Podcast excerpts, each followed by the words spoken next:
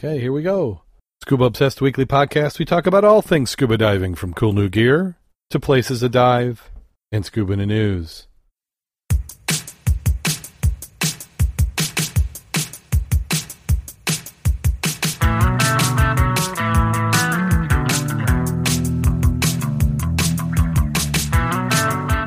Scuba Obsessed episode 375 is recorded live July 19th, 2018.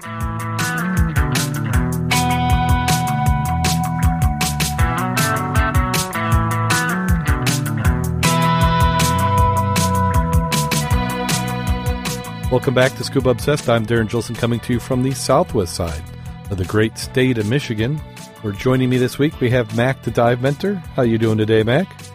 I'm doing very well, enjoying the uh, 87 degree weather here in sunny Michigan. Oh, this is beautiful weather. Just a great time. Uh, actually, a, a, a little bit mild for July, but who is complaining? Not I. Yeah, I can. If if you're getting an opportunity to head up into Michigan, this is the perfect time. Uh, any idea what the big lake is as far as temperature wise? As it? I imagine it's probably started to creep up a little bit. Well, it's got to be in the high 55s or 60s anyway, because the bathers are out there having a good old time. Yeah.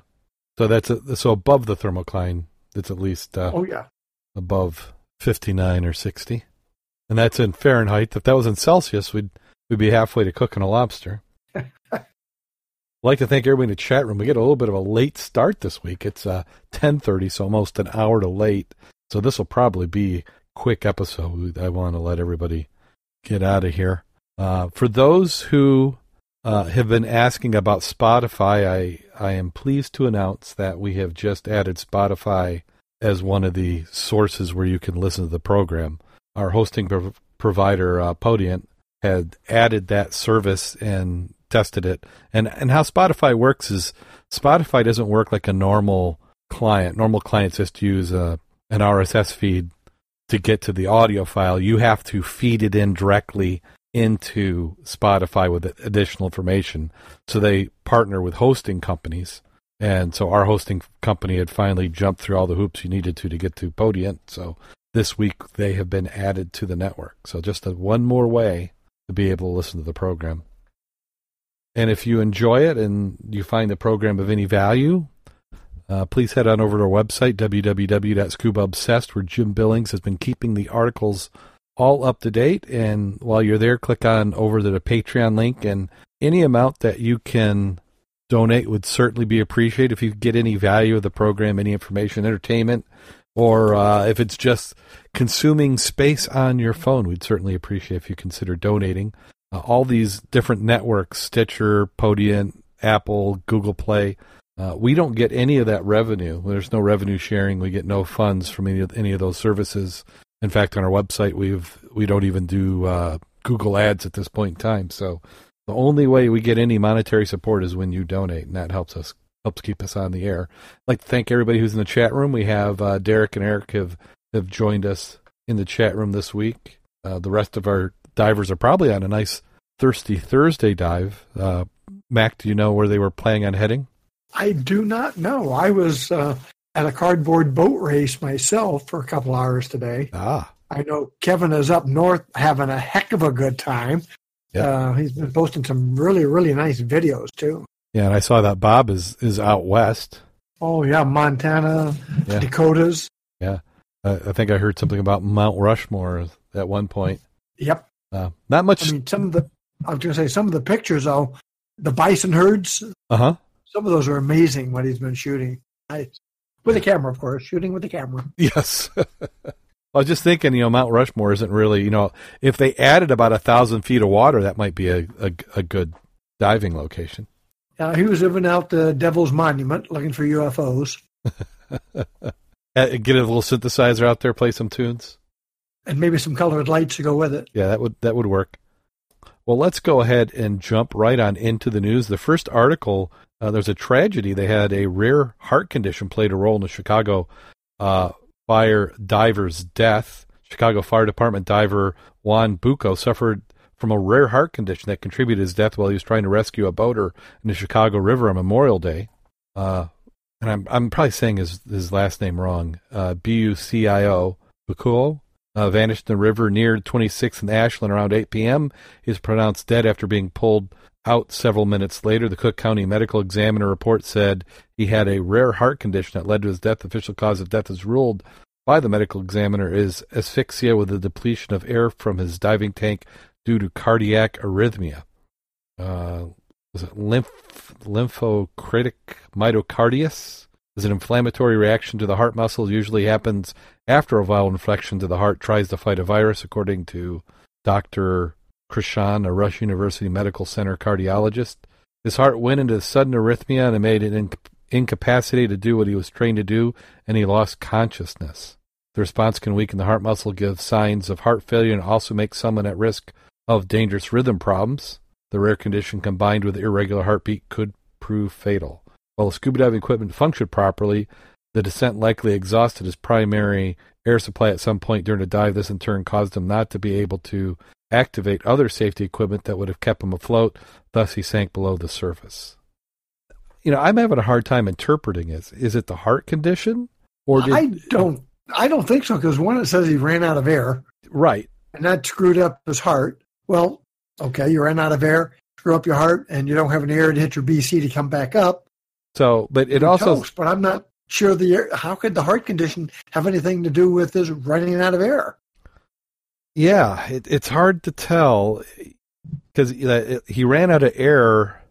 Is it did did the heart condition make him breathe quicker than normal? I mean, was he I in? Think, yeah, I don't think he can breathe that fast. It says cause of death is asphyxia with depletion of air from his diving tank due to cardiac arrhythmia. Well, cardiac arrhythmia is not going to make you deplete your air. No. Well, in and this is a shallow dive. So unless his tank was already empty, I mean, you have to breathe an awful lot, awful heavy. I can't believe they would be diving anything less than an 80 in the river. You know, so if his depth was less than 10 feet, gosh, he'd probably have an hour of air. I mean, it's possible to use it quicker, but that would be, I mean, we've done the river two hours in an 80, I think, at least an hour yeah. and a half. And that's like you said, he was he was uh, pronounced dead after being pulled out several minutes later. Yeah.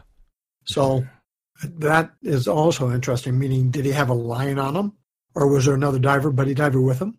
Yeah. Well, it's, it's, it's, it's, they're missing a few details. It'd be nice to have. Yeah, that, that's a, a, certainly a tragedy, and uh, you know we wish his family well, and uh, hopefully they they can pull through this and understand what happened. But uh, not really clear uh, from my perspective or at least we we we might not be understanding what they're telling us. And then a follow up to an. Go ahead. I was going to say we're reading what they said, and that doesn't jive with what we know happens. Yeah. Uh, the the next article is from the Miami Herald. It's a follow up to an article we had a few weeks back. Uh, a man who stole a gold bar from the Key West Museum. He's now blaming abuse and a cannabis addiction. One of the two men who stole the bar from the museum in 2010 says he's his untreated child abuse and a $700 a week cannabis addiction played a significant role to a crime. $700 a week? Is, is that a lot or a little? In $700 would be a lot to me. And, and That's $2,800 a month.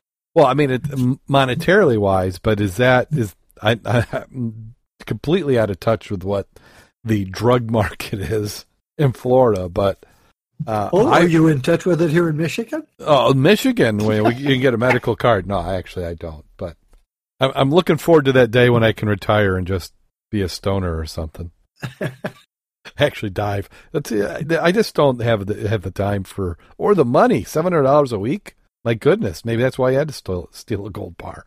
Uh, I, you know, of course, we we read this for what it is, which is an excuse. Richard Stephen Johnson is due for sentencing U.S. District Court on July 23rd for breaking display case while Jared Goldman kept watch and swiping a 17th century golden bar recovered from the shipwreck in 1980. Johnson took the, the gold bar worth about 550000 to Las Vegas, chopped it up for sale according to testimony at Goldman's trial. Goldman was convicted by a jury and also set for sentencing July 23rd. Both faced up to 15 years in prison. Johnson could receive a break since he cooperated with federal, with federal prosecutors. Johnson's attorney says two year sentence would be appropriate given the family support his client has and his extreme remorse. Johnson's attorney says Judge uh, Jose Martinez should take into consideration that Johnson is not the same man who robbed the Mel Fisher Maritime uh, Heritage Museum and a rare artifact eight years ago. Of course not. He's he has more money. Uh, Richards that stands before the court for sentencing is a very different person than he was in 2010 when he brazenly walked in the Mel Fisher Museum to steal the gold bar. Wrote Miami Eternal, uh, attorney Chad Pyrowski on July 13th. Since the crime was committed, Johnson has found stability in his relationship with his, his wife. Uh, she has proven a strong support system for Richard, and she will be there for him till the end when he needs her the most. He grew up with an alcoholic mother, sexually abused uncle, according to Johnson's sister. He never had a chance to be a child. The attorney blames daily cannabis habit for spurring the gold bar theft and is asking Johnson be placed in a residential drug treatment program. Gold bar heist wasn't Johnson's first criminal act. At age 19 in 1996, Johnson admitted to killing his six month old son by shaking him to death because he wouldn't stop crying. He served about seven years in Minnesota State Prison. Johnson, a letter to his attorney filed in court, said he never underwent any therapy for his son's death and that it eats me inside every time I bring it up to myself. Johnson cites his marriage and becoming a Jehovah's Witness as evidence that he has changed. I would like to forgive all the monsters who hurt me as a child and eventually forgive myself for the wrongs I have done. I am curious, though, that he stole the bar in 210. This is 218, and they're just sentencing him now. And right now, he has an addiction to marijuana still. Yeah. So I haven't seen a lot of change there. No, I I would say the same thing. He's he's basically asking for them to provide the therapy. Yeah, I. Well, he's he's going to get the uh, not going to have any drugs for a while. yeah, you, you yeah. Year. Yeah. well, our justice system is quite interesting. Yeah. Well, I'm I'm going to say no. I mean, if I was a judge, I'd say, yeah, you've you've had your shot. You you didn't correct correct it after coming out. So, cave diving experts feel the ripples of the Thailand rescue. They said summer is usually a slow season for scuba diving in the Bonne Terre mine in Missouri, about half hour south of St. Louis, but not this year. Not since the 12 young soccer players and coach were rescued from the flooded cave, captivating the world and thrusting diving in the spotlight. My gosh, our phone's been blowing up. It's been great, said Douglas, who owns the mine with his wife, Catherine. He said the calls started coming in one week into the two week ordeal and continued through the rescue with people inquiring about diving and dive certification and wanting to talk about how they were seeing in northern Thailand. It shows how big diving can save people's lives who are not divers. Had it turned out bad, I don't know, but my gosh, it turned out it's a miracle. Bonne Terre is a former lead mine that plunges 500 feet below the surface. It operates operated for about 100 years, starting in 1860. When it was a working mine, groundwater is pumped out. With the mining stopped, so did the pumps submerging three of the mine's five levels and in essence stopping time. Preserved all history. Goergens said we have over a hundred year old ore carts, the rail system, the building. We've got an area called the city. There's even an old cast iron drinking fountain outside one of our offices underwater. There's a movie theater, there's a lunchroom, there's a machine shop, there's geology labs. Divers with open water certification can take 50 trails to explore the what they call the world's largest man-made underwater caverns. They operate West End Diving, which trains people to dive. Walking and boating tours are also available. After Thailand, Douglas expects more people will be interested in trying diving. Open water certification is beginning for people who wish to venture deep in the realm of cavern and cave diving. That type of diving is highly technical. Divers need rigorous experience and training. Uh, although it's only been weeks since the start of the cave incident, the PADI uh, has seen increase in demand. Global PADI cavern diver certifications increased 150% over this month last year, according to the organization. Before enrolling in the course, divers need to be 18 years old, certify as a PADI Advanced Open Water. The main difference between cavern and cave diving, according to PADI, is with cavern diving, the diver will always be able to see natural light, making it easy to access open water.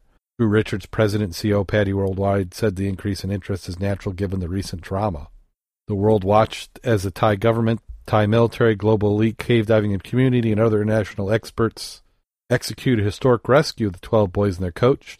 The selfless team effort makes me proud of the diving community PADI serves. It's the kind of thing that makes people want to take part. Aspiring cave divers should expect to put a lot of time and energy into the endeavor, says Rick Murcar, a cave diving instructor in Florida.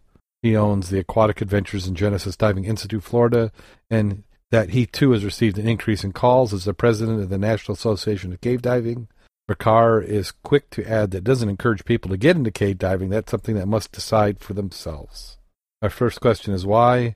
We talk about the student assess their intentions and motives. That's important because of the danger involved with cave diving. In Thailand, the volunteer diver, retired Thai Navy SEAL, died during rescue efforts when he ran out of oxygen. It's a possibility every prospective cave diver must consider. Each student of cave diving is viewed the next possible cave diving fatality. Cave diving fatality. Robert McGann, cave diving guide and instructor in O'Brien, Florida, leads advanced divers through cave system in North Florida. He says he loves the complex planning required for cave diving as well as the serenity. There's beautiful rock formations, clay banks you can see underwater that have not been touched for thousands of years. To get that point, he emphasizes requires dedication, determination. Generally speaking, it takes about five years for somebody to go through open water and put them the skills needed for cave diving. For divers who don't want to venture, venture down deep paths, there's a former Missouri lead mine stadium, light shining down from above. Visibility is always 100 feet, not to mention quarries, lakes, underwater ways around the world ready to explore. I'm I'm actually kind of surprised. Have you heard of this happening in the in the past where uh, a potential tragedy has increased diving participation? I don't recall having heard that before. Because you wouldn't think of anything, you'd think it would scare people off, but maybe it just you would think so. Puts it in front of their minds, or maybe you know we've because we've secretly had that discussion, you know, for years and years. Everybody's been trying to make diving sound like ridiculously safe, uh, and maybe that worked against the sport. You know, maybe, maybe I don't know. I know that uh, if you don't like night diving, you're certainly not going to like cave diving. If you just can't handle not being able to see without a torch or a light, uh, I don't think caving is going to be for you. Well, and I've also heard of people like uh, um, I, I, don't want to people I, I'm close to who have told me the reason they're not going to try scuba diving in general is that they feel like the mask would make them claustrophobic or even being claustrophobic being underwater. And if that's the case, I cannot see cave diving being something that would even remotely interest you. Well, I like the part where they said five years of experience is what you really want to have, which means hopefully you've experienced a lot of the, the issues and good water, good visibility, and are and can you know self reliant in that situation before you even think about cave diving. And yeah, cavern diving would be a real good start even for that. Yeah, I I agree. Yeah, because I've done some cavern diving, uh, and if you if you don't care for cavern diving, then you're you're certainly not a candidate for cave diving. Right, because even at Bonne Terre, you cannot always ascend directly up. When you're going through some of the tunnels, uh, if you had a total malfunction and you didn't have a good buddy or somebody didn't see you having some difficulties, that would be awkward. And there's a few parts and places where they have you uh, surface in a dark chamber, meaning there is no, you have to go back down to get out. Mm-hmm. Uh, after a while, I don't know how good the air would be, but you surface in that chamber and it's like just as dark as the water you got out of. It's it's a little freaky. It was sort of fun. So you need, you, to me, you'd need to go through that kind of diving experiences before you even thought about cave diving. Yeah, I I agree with you there. Have you been to Bonne Terre? No, it it's on my list. I can remember when uh, the company I worked for got bought by a Missouri company. I was thinking, great, I've got an excuse to go down. I'm going to go down to Missouri several times a year, and while there, I'll go to Bonne Terre. Here's the crazy thing: the distance from where I live now to Bonne Terre Mines, I think, is about seven hours. Yeah, at least seven, eight hours. Seven, eight hours. The yeah. distance from here to where the company that bought me is is seven hours. The distance from there to Bonne Terre is eight hours. I'm just as close to Bonne Terre Mine here as I would be on a trip down there. And it's just the way the roads are. It's kind of like how how we got some times where there's no straight shot, and mm-hmm. that's the same thing. It's like you got to go over and down, so you're just backtracking. So no, I haven't I haven't had a chance. It's it's on my list. I want to do it. Uh, I, it seems like it'd be a great trip to do in the winter. You know, take like a January, February, and just drive on down and go and do it. That's when the club normally went. Was there in January, February. Yeah. So yeah, maybe yeah, I say that maybe this year, but I've got to get in the water somehow. Ah, uh, Civil War ship. Go, go, ahead. I would go. I would go dry and not wet though. I just it's just right for a good fitting wetsuit. Dry suit, you know, you got the little extra bulk and drag. Mm-hmm. I had more fun in a, in a wetsuit. Oh, what what's the average water temperature in there? Is it like uh, sixty or so? It's got to be because I mean we were very comfortable in the wet. Yeah, yeah. I just don't remember. Maybe that'd be a good excuse to buy a new wetsuit. A wetsuit. A wetsuit classifies. It doesn't classify as a wetsuit anymore. The funny no. thing. here, here's a story for this week. Uh, uh, you know, I'm in a case where the house is just exploding with clutter. Yeah, it's just crazy. The you know, it's it's like uh, Amazon seems to have a daily route to this house. Uh, and and I and my my wife and daughter who are in the horses, it seems like there's always something they don't have that they need. So the, it's just getting completely full upstairs of horse blankets and tack. And I started complaining, and my wife says, "Well, if you, when you get a chance, go down and grab. There's this tub, and it's empty next to a tub storage container next to the furnace. So I go down there and grab it. It's not empty. It has my wetsuit in it. But I was that a hint? Uh, maybe it was. Maybe it was. throw the wetsuit out, or or what used to be formerly known as a wetsuit. Throw that out, and we'll put horse tack in it. Civil War shipwreck at Bayport delays pier replacement, multiplies cost by 10. Locals and visitors who enjoyed fishing and scenic vistas from the pier in Bayport are eager to see the structure rebuilt after Hurricane, was that Hermione? Herman? Destroyed it in 2016 but a Civil War shipwreck on the site, known by historians but news to the Hernando County Commissioner, will delay the reopening, and the new price tag is 10 times the original estimate, in part due to historical concerns. The wooden pier was built in the site of several clashes between Union ships from Tampa and Confederate militias at Bayport, with a major battle in 1863, according to local historians. Assessing the impact of construction on any artifacts is now part of the consideration process, commissioners learned recently. In 2017, commissioners discussed replacing the damaged pier by using money earmarked for protecting and maintaining environmental sensitive land, sparking controversy. Ultimately, commissioners moved some of the te- the tax funds to the new quality of life fund that didn't have any such strings attached. we'll just shuffle this down so we can spend it like we want. At the time, commissioners were discussing the cost of about eighty thousand dollars. Since then, the county had to tap the Quality Life Fund to help balance its budget, forcing the commission to find a loan to fund a find commission to find a loan to fund to pay for rebuilding the pier. On July 10th, the county commissioners agreed to use seven hundred ninety nine thousand four hundred sixty dollar line of credit for the project. That includes construction contract with Midcoast Construction Enterprises of Largo, totaling just under six hundred and sixty thousand. Another seventy seven thousand go to Cardno an international engineering company with local office for the Cultural Resource Assessment Inspection Service.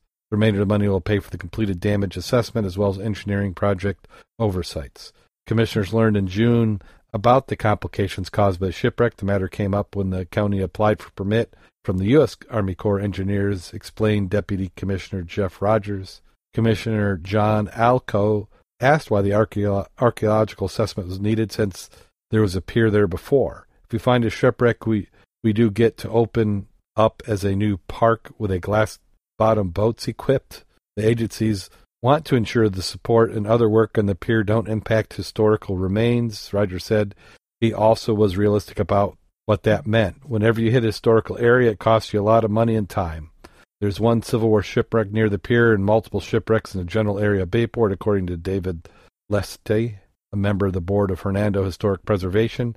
Artifacts from surrounding areas have been collected and preserved in the past, he said, including a porthole, a swivel arm used for a sink. Uh, he said he was sure the county would protect the shipwreck site, but said residents need to let that happen in proper time. County Commissioner Chairman Steve Champion said he was eager to see the pier rebuilt, but shocked at the cost increase. This is what happens when government gets in the way, he said. The Federal Emergency Management Agency expected to reimburse the county some portion of the pier cost, Several months ago, before learning of the shipwreck, FEMA told the county pier replacement cost $332,953. The county has offered no time limit for the construction to begin or be completed. Wow, what a complete cluster this is every way you look at it. For one thing, I think they were vastly underestimated the pier at eighty thousand dollars. So the survey is uh, to go back through this is costing seventy seven thousand dollars.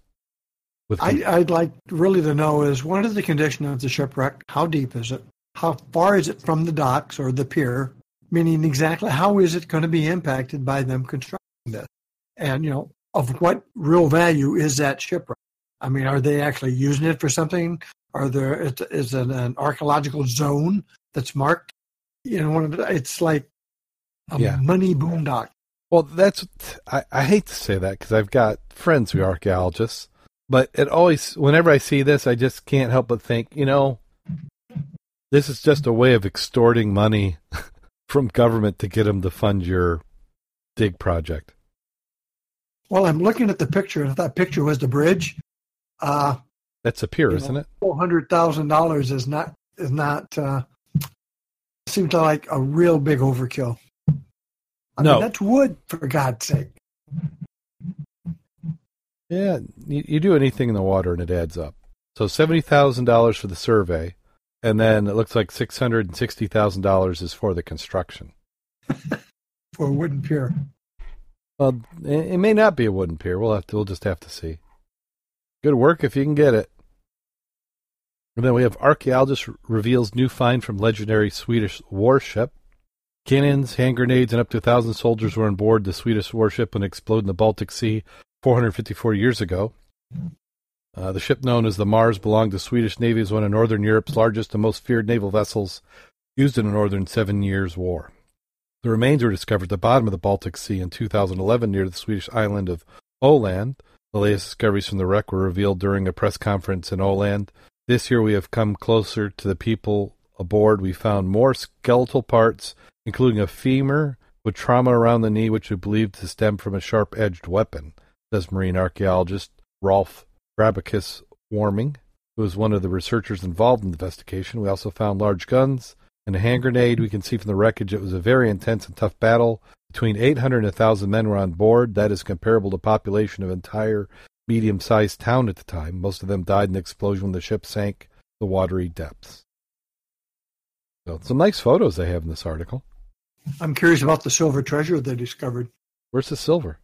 Well, below that first picture, it says researchers had previously previously discovered silver treasure among the Mars wreckage. Huh. This time, one of the most spectacular finds was a large grapple or grappling hook, an anchor-like hook, which hung from the bowsprit of the warship and when used to cling into another ship in order to board it. But I still want to hear about the silver treasure. They mention it, but they don't say much. And the pictures are really nice. So everybody's got a rebreather. It's about 210 feet down. Uh, that's what I was going to ask. It's how deep it was because they talk about only being able to be down there 40 minutes. Yeah, 70 meters. So the pictures are pretty nice. Yeah, and it's it's very well. One section of that one section of the hold with the cannon coming out is rather interesting. But as always, they're not pristine wrecks. No, I mean the wood because well, it wasn't even pristine when it went down. It got blown apart.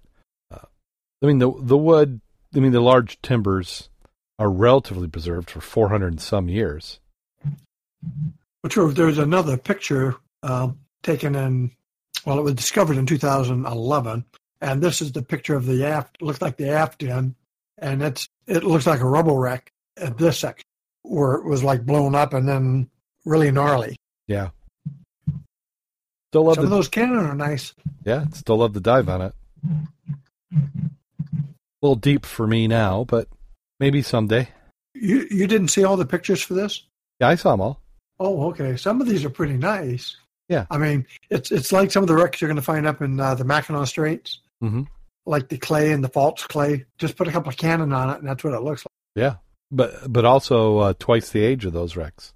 Yes, but they've got similar conditions. I mean, they're talking about uh, cold water. Uh, yeah. Now, this is in salt water. Is this in a river where it's fresh? Um, I don't know. I was looking. I did not see it. Yeah, because they don't talk. I don't see that reference. Yeah, I don't yeah. see the, the. Sometimes they'll talk about salt water or brackish water. I don't see any vegetation that I'd be used to seeing, either on the uh, the wreckage, on the cannons, or on the bottom. So maybe I don't see any sea life that I normally am used to seeing. so maybe fresh water in a river. I don't know. That's awful deep river.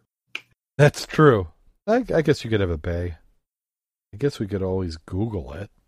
Well, it'd be a good shot there for someone to take a look at because this is interesting.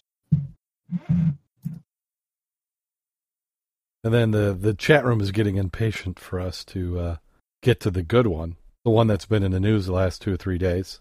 And this one is the sunken Russian warship, uh, said to contain 200 tons of gold discovered near uh, South Korea.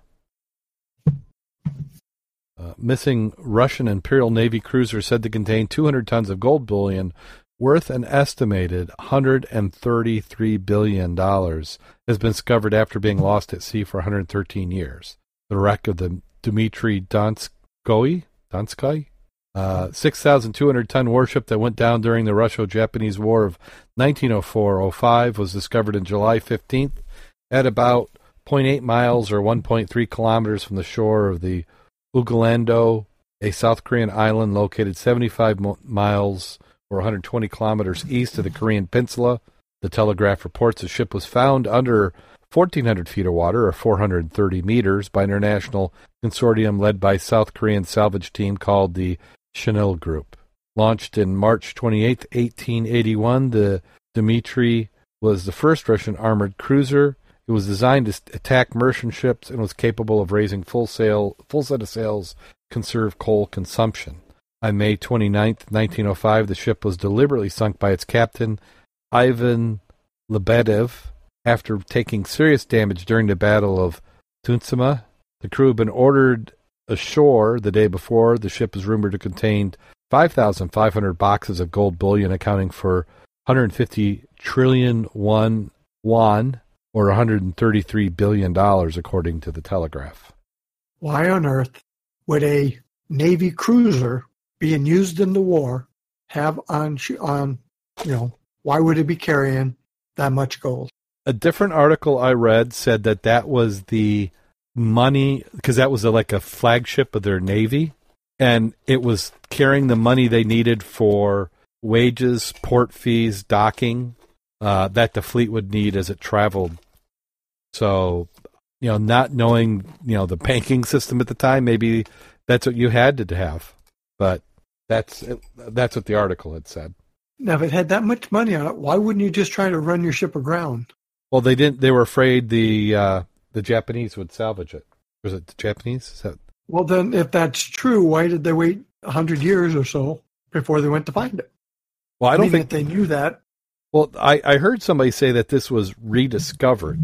So I think we'll see some more articles pretty soon that explain that, you know, he scuttled it so they come back and get it. And I'm imagining that maybe they located it, but it was just too deep to practically salvage and then it was forgotten or something. But if I was a government with resources, I mean, if they can go down and, you know, somebody try and salvage the thresher, it seems like you'd want to go for 133 billion in gold. You could probably defray some of your costs. Yeah. But then again, I like the part where they say the joint salvage team also involves experts from China, Canada, and the UK. It says its plans to collect as much treasure from the ship as possible and give half to the Russian government. The group says it'll give or donate 10% to the South Korean government for the purpose of transforming the island into a tourist destination. Do you think these are all bribes to uh, uh, kind of grease the wheels of any permitting to be done in the area? I wouldn't say bribes. I think that's just being fair. yeah, because you just don't give 10% of how many billion dollars? 133? So, that thir- so 13.3. yeah, 13.3 billion. Yeah. I like the part where it says South Korean law requires salvage companies to deposit 10% of the estimated value of a shipwreck prior to starting its salvage work. How's that going to happen? Well, wait a minute. Now, if the government wants it, I'm sure the government will help support that. Oh, That's so, that's so, interesting. So they're they're really not donating; they're being extorted by South Korea to have to provide that in the first place. Uh, Wow. yeah, so you got to put 13.2 billion down before you can get to work. Yeah, they kind of spun that as making it sound. Well, like they said, they say it found the ship, not a treasure, so the value is closer to 1.2 billion, leading to a more modest deposit of 120 million won or $105,500. Yeah. And here's the point I like. My point was, why would they have that? Well, this may be a lot of fuss about nothing. Russian experts say it's highly unlikely so much gold would have been placed into one basket, arguing that it would have been safer and much wiser to move such huge amounts by train. What's more, the ship was packed with 100, or uh, 12 artillery guns, 1,600 tons of coal, hundreds of sailors couldn't possibly have had enough room for the rumored, rumored number of boxes of gold. Then I like the part it says the governments of Russia and Japan will likely have strong opinions about the true ownership of the alleged treasure. Well, that's because my understanding, since it's a military vessel, that the original country still lays claim. But well, there's no bodies on it because they abandoned it. They deliberately sank it, so they must have not wanted it. Yeah, that well, would be my argument. But then, why would Japan have any claim? We were the ones attacking it, you. It's in their water. I thought it was in uh, South Korea. Yeah, well, sorry about that. Yeah, South Korea. So the Koreans can have it. That's cool, though. I was looking at that picture of the gentleman. That looks like a, um, uh, a one-man sub suit. Yeah, almost like, like, the JIM suit, like the yeah. JIM suit. Yeah, it may be one of those little one-man type mini subs. Yeah, I think they used to rent back in the day for a million a week or something like that. Yeah. Well, if they've definitely if if it's true, there's that much on. I, I am kind of agreeing with the Russians. It's kind of like, yeah, I, anytime something sinks, uh, I think any amount of money gets attached to it so that people don't hunt for it. There's all sorts of audits that probably failed that year, and it's like, oh, no, that gold was on that that shipwreck that sank. Yeah. Yeah. Maybe we'll skip this next one for this week. I, it, it never came up on mine, and that was the uh, uh, Photos Classic Mark V deep sea suit. Oh, I just I just included one too. You might want to say that's uh, sunken German submarine from World War One likely contains the remains of 23 sailors. I don't think we covered that one, so put that in your back pocket. Yeah, yeah, we'll we'll we'll take a look at that one again next week. So let's go ahead and end the new segment of the program. Uh, we had, you didn't like the one on the Mark V, by the way. Oh, I do. It never loaded on my page. It was a blank oh. screen. As a club, we've done that before. So, w- what are they doing? I I don't. I never even read the article. Well, we got uh, Bill Byers is a, a diver, uh, somebody with and actually a club member, and did quite a few uh, New Year's dives with us back in the '80s. Back over at Barron Lake, where you used to have the op creeping, or not quite an island, but that part that went out into the middle of the of the uh, Barron Lake. He'd bring his Mark V and the suit, and as long as you wanted to pump the air, he'd let you go ahead and use the suit, dress them up, and walk out on out there in the sand, not real deep, you know, mm-hmm. you know, twenty feet or so, and then back. And if you've never done it, it's a lot of fun. And what we've done at Andrews University is we got the breastplate and the hard hat with the airline and a pump, and we took it to Andrews and we'd let people put the, the helmet and breastplate on, you know, with the shorty and hop off, not hop off, but go off the side of the pool. And that's like 15, 16 feet deep where we used to dive there at the, the diving pool in, in Andrews. Yep. And that was still a lot of fun. But, you know, you always wanted to be the first guy in because towards the middle of the time, people would start getting a little lax on pumping of the air. and uh, as you exhaled, the, the water column would increase into the helmet. Oh. Till under your nose or something. Oh, that doesn't sound like a, a good experience. Well, yeah, if you if you left your exhaust valve open, then it would do that, of course. Otherwise, you're going to inflate your suit. But if you have a an open system, you know, which you do because it's not connected to your suit through your breastplate, you know, just shut off your outlet valve so you're not losing the air. So when they don't pump, at least you got air to get back up. But it's a lot of fun, and the pictures I had are awesome. Yes, very cool. No, another thing, I, I, need to start making like a mi- little mini bucket list of uh, diving stuff I want to get done in the next few years. Got some catching up to do. Speaking catching up, is anybody doing any uh, diving this weekend? We just had our mud club meeting this week, and it sounded like a few people were thinking about getting out on the big lake. It always seems like the weather kicks up on the weekend when people want to take their boats out. Yeah, yeah. It's not been a favorable weekend for boating on or uh, a season for boating on the on Lake Michigan. Yeah, unless you can do it during the middle of the week when most people are working. Yeah. Because uh, I think they were saying it's um, forecast to be three foot waves. Yeah, that's that's like on the edge. Yeah, if it's three foot and dropping, then eh, maybe you think about it. But if it's just three point three, uh, three point three three feet, it's that's a that's a little rough. Eh, well, it depends on, on the wave frequency. Yeah, if you've got a low, long wave, that's not bad. But when you get those short ones that just beat the death out of you, right? And if you don't have a really, really good exit ladder, that will beat you up. Yep. Let's see. Is there? Do you, do you have a uh, safety story of the week? Actually, I do. Um, it's a little different than what we normally have. So you want me to go through it? Sure. Okay. Uh, I got to get situated here.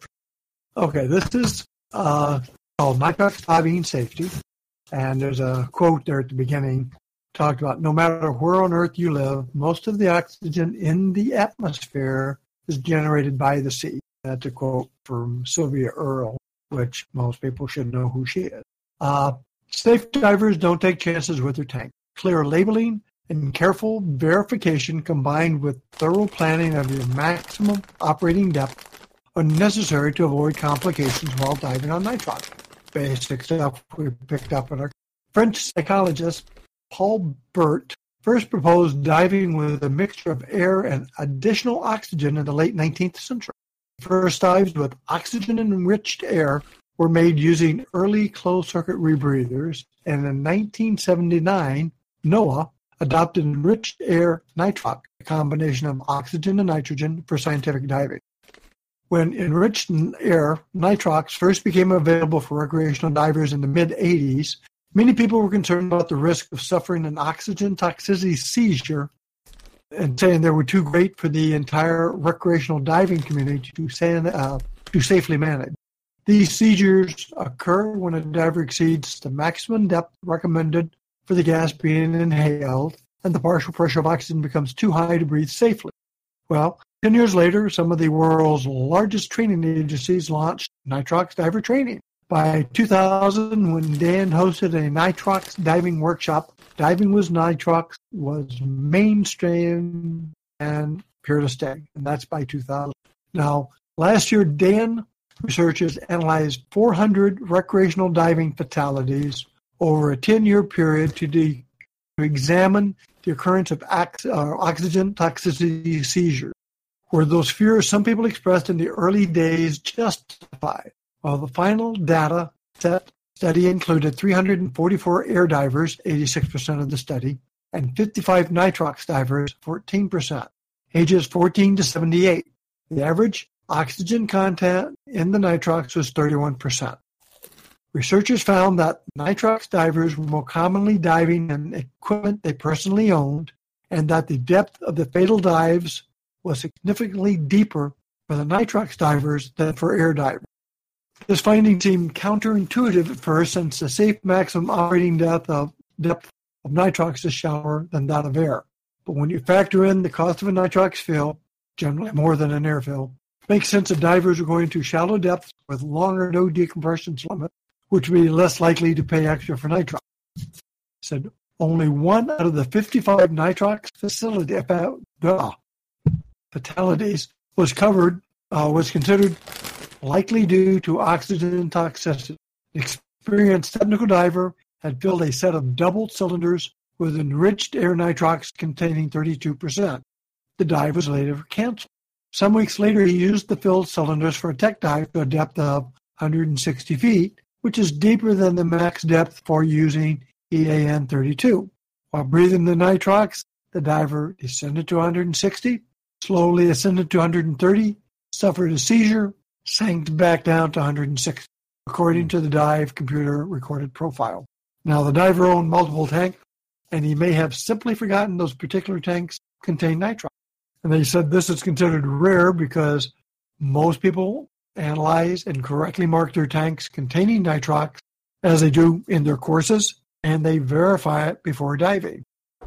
Said in the past 25 years, nitrox has gone from being regarded as being difficult, meaning voodoo gas, to a gas of choice in many dive operations. Would have been difficult to imagine 30 years ago that today live a boat, dive boat, would be organizing thousands of dives on nitrox. We estimate U.S. divers make millions of dives each year while breathing nitrox. While oxygen toxicity may have caused more fatalities than DAN is aware of, research shows that the fears expressed when nitrox, nitrox was first used in recreational diving, they have not been realized. There can be little doubt this is due to the entire diving community working together, the glass, the gas bin, uh, blenders getting the mixture right, instructors teaching how to safely dive with nitrox, and divers knowing to analyze their gas when they collect it from the shop and prior to performing their dive to their maximum depth. So I thought it was an interesting article, and uh, back when it was called voodoo gas, turned out it really isn't. Key item, of course, is check your mixture before you be diving. Yeah, if you're going to be doing nitrox, you know, invest in that analyzer, test it at the shop, mark the tank, and then test it again before you dive it. Yep. And also make sure you've taken the time to get your nitrox certification and training. And just don't dive off a buddy's tank and let him try and convince you what it's good for. But you know that's a that's a scary thing. I mean, you think about it. You know, I I've borrowed tanks frequently from other people. I mean, you could, you know, and I don't. I'm not analyzing it because I'm I'm expecting them to all be air. But if you but want, you're not doing any deep diving either. I, no, I, no. I would hazard to say you haven't dove to 132 feet in years and years. No, I mean, about the deepest I've gone is about 135, and it's been a couple years since I've been past 120. And even when I am diving that deep, I'm not going that deep enough to, with on most mixtures to get a partial pressure that high. But you know, different metabolisms can go at different times. So another good article. The the interesting point they made in there was the depth that some of the nitrox divers were actually having problems at deeper depths than the air divers. Now, that one diver who had sunk deeper, is that where they were calling the accident depth, or would it be where they think he originally had the problem? There were, I get the impression they were talking at 160, and even though he was coming up before he hit the safe zone, which normally would be 132, mm-hmm. and again, depending on how long he was down, um, then he had a seizure, which just went back to the bottom. Mm. Good point. Well, the nice point, no, I shouldn't say nice. If having a full face for that kind of stuff is good. So if you're unconscious, at least you're not sucking in water. And if you had a buddy, you've got a chance they can recover you before you you die. Yeah, they could drag you up. You you, you being unconscious or having a seizure, you could still, you know, you're not ingesting water. Yes, exactly. Well, I, I think we're about to that point where we're going to be a little little shorter of an episode this week, probably about an hour by time by time we're all said and done. But uh, considering a late start, turns out pretty well. Oh yeah. So, do you have anything you want to plug? Well, not for that. I know we got the uh, club picnic coming up on the 11th. I'll be putting out a little fill out the form if you're going to come and if you want chicken or steak. Mm-hmm. And then uh, I talked to Jim today, and we're hoping to schedule the ecology dive in September. Okay. And I'll get with Mary Beth and we'll figure that out. And I'm looking forward to that. I don't know if I'll be diving, but I will be sure to support. Yep. And if uh, Kevin was on tonight, he'd be saying, uh, make sure you go out there and support your librarians. They're there to, to help help you in your research endeavors. And probably this time of year, other than people trying to avoid the heat who don't have air conditioning, I imagine it's probably a slow time for your librarians. Also, you know, get those air fills. Keep your your tanks uh, filled up and buy locally whenever you can. Yeah, frequent your dive shop. I think SAS put out another. Uh, SAS is doing real good on their uh, Wednesday nights. Mm-hmm. So uh, yeah, wasn't know, wasn't somebody in the ch- local chat room said they had a pretty good turnout? Well, they're always having a good turnout. I think this week's was at Cora. Yeah, somebody said fifty. I thought. I've been there when they've been at least fifty people. Well, that's a, that's excellent turnout for a dive shop sponsored dive in a weekday. I mean, that's that's not that's it's not a Saturday. That's a Wednesday evening. That's correct. So that's great. Oh, I'm sorry. It was 24 divers last Wednesday night. So did they go to Cora? That was a Cora dive, correct? Uh, I don't know. Let me see. Well, I know John had planned on going. Uh, it says 24 divers this week. Yeah, and they said Cora. Okay. Yeah, so that's still good. 24 is excellent. Yeah, good turnout. So, are you ready for that time of the show? Yes, I am sitting down. Yep. This is uh, another one from our uh, favorite diver down under, Rod. He's uh, sent this to us, so we know who to blame. The little boy tells his nursery teacher he's found a dead cat. How did you know it was dead? asked the teacher. Because I pissed in its ear and it didn't move, said the boy. You did what? shrieks the teacher. Well, you know, explains the boy. I leaned over and I went psst, and it didn't move.